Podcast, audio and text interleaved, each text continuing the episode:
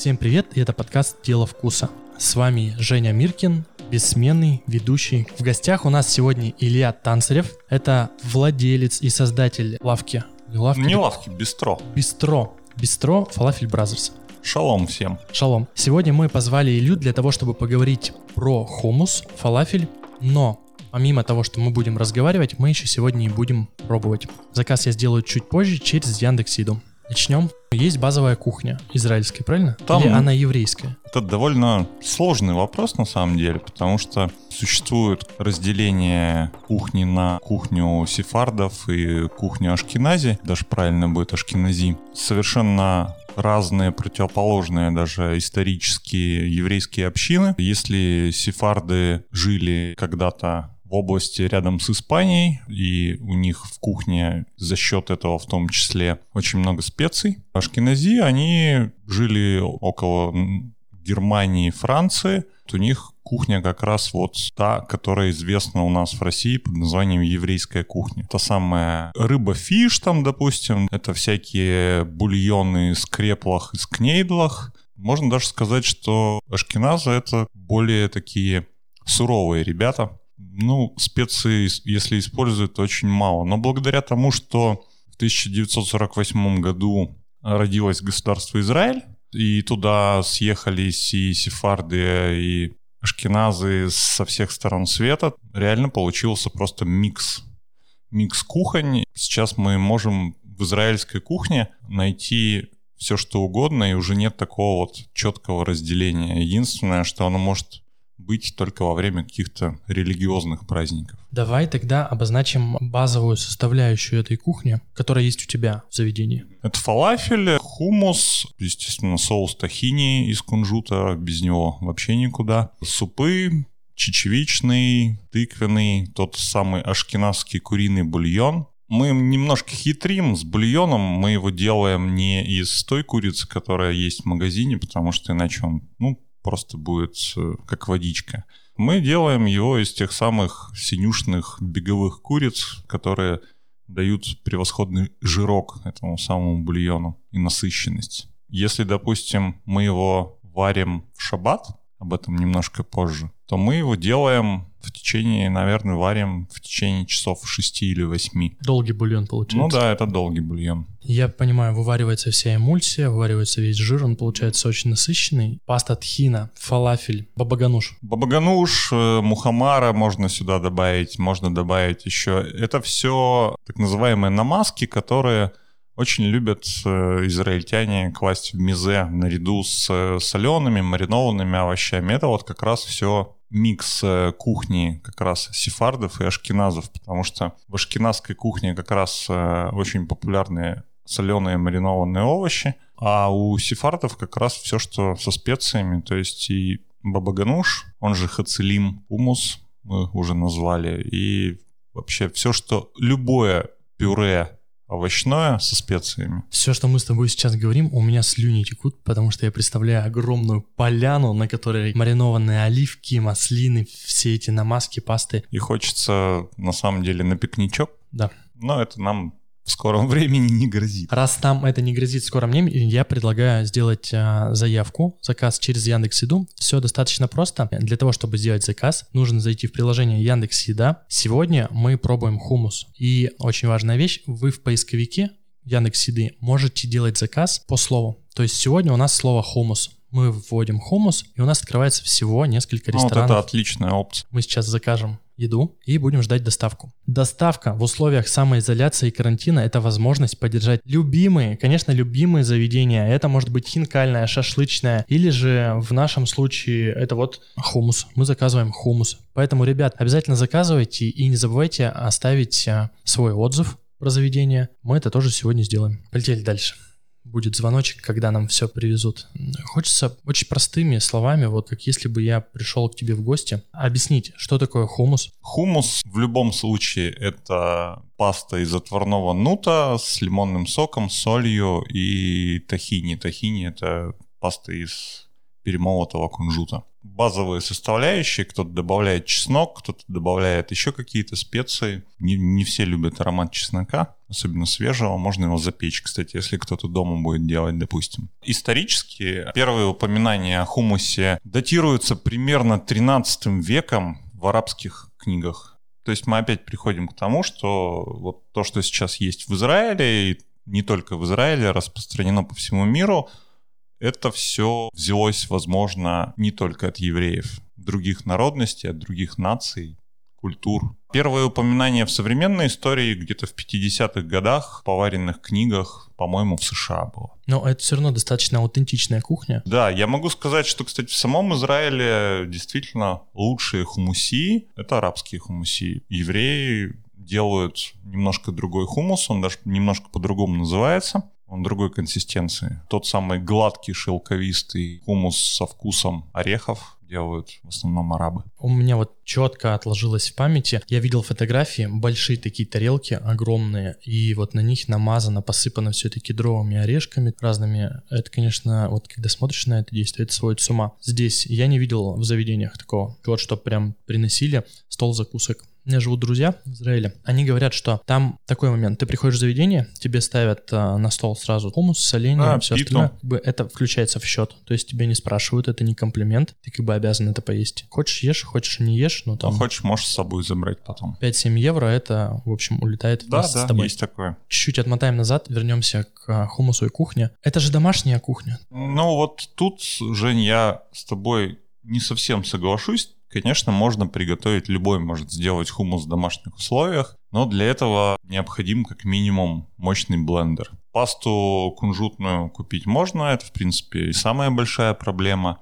но вот добиться нужной консистенции, ну вот это вот сложнее гораздо.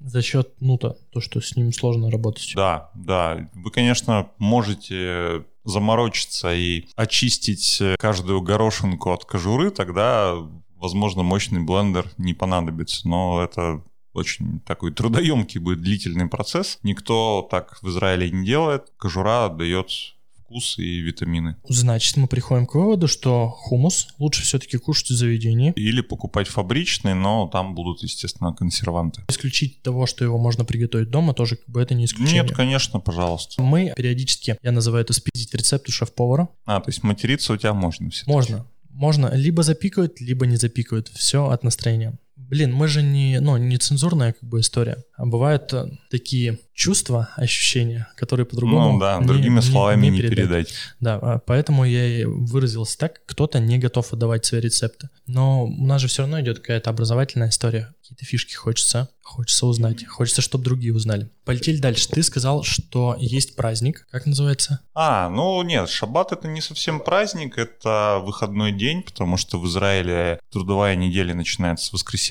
то есть воскресенье это первый рабочий день. Пятницу после захода солнца наступает шаббат. В переводе с иврита это как бы конец труду. После этого всего и до вечера субботы то и до утра воскресенья правоверные иудеи не имеют права работать вообще. Они даже не имеют права пользоваться, допустим, там, духовкой, принимать или платить деньги, подниматься на лифте, допустим, открывать дверь, то есть это все считается за труд. Поэтому ставить в пятницу загодя горшочек с каким-нибудь вкусным варевом, допустим, с блюдом под названием чолнт, это такая смесь из э, бобовых, мяса, круп, овощей. Совершенно спокойно утром после службы субботней горшочек доставать из печи и есть. Есть можно, но, но, но готовить нельзя. Что по иудейским законам должно стоять на столе? Особо четких правил нет, но главное придерживаться кашрута. Кашрут это тоже очередной, очередной, да, ну все же знают, что такое там кошерно. Но это почти то же самое, что у арабов халяль. Правила употребления пищи, совмещения одних продуктов с другими, забоя скота и так далее. Ну, то есть, допустим, по кашруту евреи не могут совмещать молочные и мясные продукты. Там еще есть куча всяких зверей, которых нельзя есть. Еще они могут есть рыбу только тоже определенную, Морепродукты им вот нельзя, что еще интересного? Ну, а есть э, условные продукты, которые можно мешать и с молоком, можно мешать с мясом. Это вот как раз вот крупы бобовые. Называется это словом парве. Мы вас всех парве. Я не соблюдаю. Я такой светский еврей, да еще и в третьем поколении, так что куда мне? Если мы вот говорим о том же самом фалафеле, по каким-то там слухам и сведениям его придумали на самом деле э, копты, египетские христиане, которым надо было как раз соблюдать Великий пост. Потом уже это все транслировалось дальше. Вообще, я столкнулся с фалафелем три года назад. До этого я его не пробовал. Слава богу, мне повезло, что первое попробовал в твоем заведении. Все, что я пробовал потом, ну, было, наверное, несравнимо. Как в том анекдоте «жалкое подобие левой руки». Не, я, я, кстати, довольно толерантно отношусь. Просто, видишь, я целенаправленно занимаюсь только этой кухней и только фалафелем. Это как в том самом фильме «Мечты Дзира о суши», да, то есть человек 50 лет занимается только суши, и, естественно, он отточил свое мастерство. Мне, конечно, да, товарища с Мишленовской звездой в переходе метро очень далеко, но мы к этому стремимся, поэтому, ну, у меня фактически монопродукт, да. Нет же заведений, которые специализируются только на израильской кухне. Если бы люди отдавали себя целиком этому процессу, фалафеледеланию, то я думаю, что у них бы получилось все не хуже. Я считаю, что будущее за монопродуктом, потому что все больше становится, наверное, ремесленников, которые занимаются именно своим продуктом, и эта градация уже начинает э, переходить в другие рамки. Класс. Э, вот приехала наша доставка. Мы сейчас э, ее попробуем. Будем, Хочется... будем чавкать в микрофон, что Будем ли? чавкать рядом с микрофоном. А, ну, окей. будем чуть-чуть пробовать. На самом деле хочется, чтобы отдельно была подчеркнута работа курьеров. Я хочу сказать о том, что люди, ребята сейчас стараются и доставляют еду для нас. Бесконтактно причем. Бесконтактно. Хочется подчеркнуть, а, что ребята молодцы, и хочется сказать большое спасибо. А еще мы оставили чаевые и предлагаем это сделать вам. Там есть кнопочка «Оставить чаевые». А, вы ее нажимаете и выбираете сумму. Оплата происходит безналом. И это и есть а, наша благодарность за то, что ребята трудятся. В общем, вот сейчас все поставим на стол и попробуем. Давай. Хумус принято есть, намазывая на питу, поэтому мы, наверное, этим и займемся. У нас есть прекрасный армянский лаваш. Армянский лаваш можно считать за питу? За хлеб, да. За питу нет, потому что пита это все-таки лепешка с полостью, куда все закладывается. Ну что, начнем? Да, я смотрю на то, что сейчас лежит здесь, предлагаю попробовать именно базовый хумус, потому что вот тут в коробочке, допустим, лежит хумус с добавками. Вот его нужно оценить позже. Это хумус с говядиной. Будем пробовать стандартный, с кедровыми орешками, скорее всего, с копченой паприкой. Я пока не попробовал, но по запаху я чувствую, что, в принципе, кунжутная паста тут есть и в немалом количестве. Консистенция тоже неплохая, шелковистая. Теперь попробуем, как оно на вкус. Я могу сказать, как профессионал в другой кухне, но не профессионал в этой. Вкусненько. Чего-то не хватает? Да нет, в принципе. Ну, это вот как раз версия такого классического базового хумуса, в который можно что-нибудь добавить. Его можно есть, допустим, э, палочками из овощей, из моркови, из сельдерея, из огурца. Его можно мешать с мясом. На самом деле хумус настолько универсальный продукт, что он может выступать и как закуска, и как гарнир. Можно вот в такую версию добавить оливкового масла? Можно, хумус всегда хорошо сочетается с маслом. Здесь масло есть, оно использовалось при приготовлении. Кто любит больше, может добавить больше, например, для аромата. Сверху это масло? Да, оливковое масло, белая тхина, то есть не только кунжутная паста, которая использовалась при приготовлении самого хумуса, но и кунжутная паста, которая пробивается с лимонным соком и водой. Ну и специи, без которых немыслим, наверное, хумус в Израиле. Это заатар. Заатар можно купить у нас, допустим, в Москве, заказать. Не буду говорить, где сами найдете. Хорошо, нам нравятся такие да. секреты. Что-то похожее на майоран, травка такая, но она растет в основном на севере Израиля. Они эту травку сушат, перемалывают, смешивают ее с жареными кунжутными семечками. Иногда добавляют сумах, такая красная, такой красный порошок с кисловатым вкусом плодов одноименного дерева, собственно похоже немножко на измельченный гранат, наверное, сушеный. И очень хорошо еще бывает добавить копченой паприки. Но это, опять же, больше для аромата, а не для вкуса. Можно миксовать вообще как хочешь. Ты можешь сделать хумус из нута, тхины и, допустим, запеченной тыквы или шпината. Мы вернемся обязательно к рецепту. Или свеклы. Ты же поделишься? Как, Я постараюсь. Каким-нибудь. Как, каким-нибудь, да. Я предлагаю попробовать следующий. Мне хочется оставить на десерт вот это красивое, вот это. Вот конкретно тут хумус больше похож на нутовое пюре. Тут нет орехового привкуса. Но с говядиной и с зернами граната и с кинзой читается вполне. Освежим рецептор. Вот это один из э, хитов, наверное, современной израильской кухни.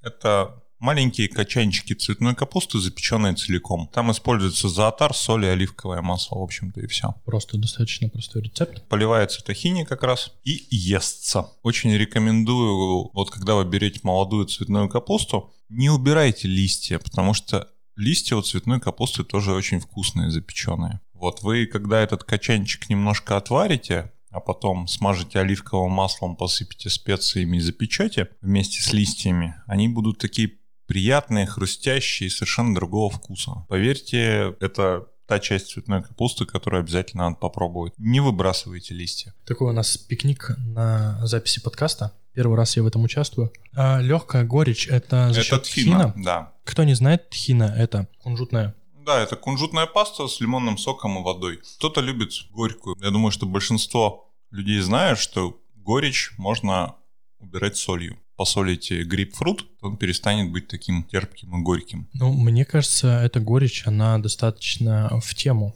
И к цветной капусте. Листочек попробуй, оторви себе. Насыщенным вкусом таким. Маме очень вкусно. Я думаю, стоит попробовать третью пасту, которая мозолит мне глаза. Неимоверно уже. Это хумус ваш из Falafel Brothers. Это я точно знаю. Давай его рецепты украдем. Ха-ха, давай украдем. Ну, у меня на самом деле нет вот четких пропорций, потому что мы готовим его по 5-6 килограмм ежедневно, поэтому... Ну, мы не будем в деталях таких в граммах, просто вот хочется из первых уст человека, который делает один из лучших хумусов, услышать, как его створить. Попробуем и расскажем, я не могу просто уже смотреть. Вот как раз мы сейчас сделаем то, как едят э, хумус все израильтяне, мы не будем пользоваться вилкой, мы просто возьмем кусочек лаваша и макнем его. Все, я вилку положил, я безоружен. Ну, так все едят. Это вообще три разных блюда. Э, очень нежный.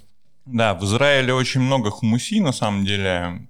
В одном Тель-Авиве их больше сотни. Все готовят разный хумус, точно так же, как и фалафельных настолько много, что они готовят тоже разный фалафель. То есть нет какого-то строго определенного рецепта. А я пока отвлекусь чуть-чуть. Мы э, столько поговорили про хумус. Хочется немножко затронуть фалафель, потому что это тоже одна из базовых закусок. Это, закуской можно да. это назвать? Фалафель — это очень вкусно. И что такое фалафель, расскажет Илья. Фалафель — это такие котлетки, наверное, ну, так их принято называть. Котлетки из нута со специями, зеленью, которая жарится во фритюре. По вкусу некоторые наши гости говорят, что напоминает им фрикадельки из Икеи, но... Вот я где фалафель сколько не пробовал, вообще фрикадельки это не напоминает. Я даже не знаю, что это напоминает. Не знаешь, какой вопрос? Можно ли отнести фалафель к уличной еде? Это стритфуд? Это стритфуд. Это абсолютно не, не ресторанное блюдо. А я видел много передач, читал, бывает даже в Инстаграме листаешь ленту, и фалафель же бывает не только в виде шариков или пятачков, я видел в виде колбасок, как кебаб, ну такие длинные. Кто-то делает бургеры с фалафелем, используя просто вот нутовую котлетку, плюща ее так же, как мясную. Фалафель есть несколько рецептов, или он всегда обычно один? Ну, то есть базовый там плюс-минус соль, перец. Я в январе не ругайте меня, уважаемые слушатели, был в Праге. В январе туда еще было можно, оттуда тем более. Я специально пошел в израильское местечко, но там чуть ли не одно на всю Прагу. Ну, ребята тогда собирались открывать еще несколько мест в Праге. Ну, видимо, пока сами понимаете. Ну вот, я попробовал там фалафель, хумус. Хумус был превосходного качества. Фалафель у них был, как мне сказал владелец заведения, который так же, как и я, стоит за стойкой, общается с гостями. То их был семейный рецепт, он был без зелени вообще. Только перемолотый нут, что-то для связки, специи, внутри беленький. И как на вкус? Я привык к другому. Ну, то есть базовый э, рецепт это все-таки с зеленью. Чем больше ярких вкусов, чем больше цвета, тем, наверное, лучше. Рубрика «Спиздили».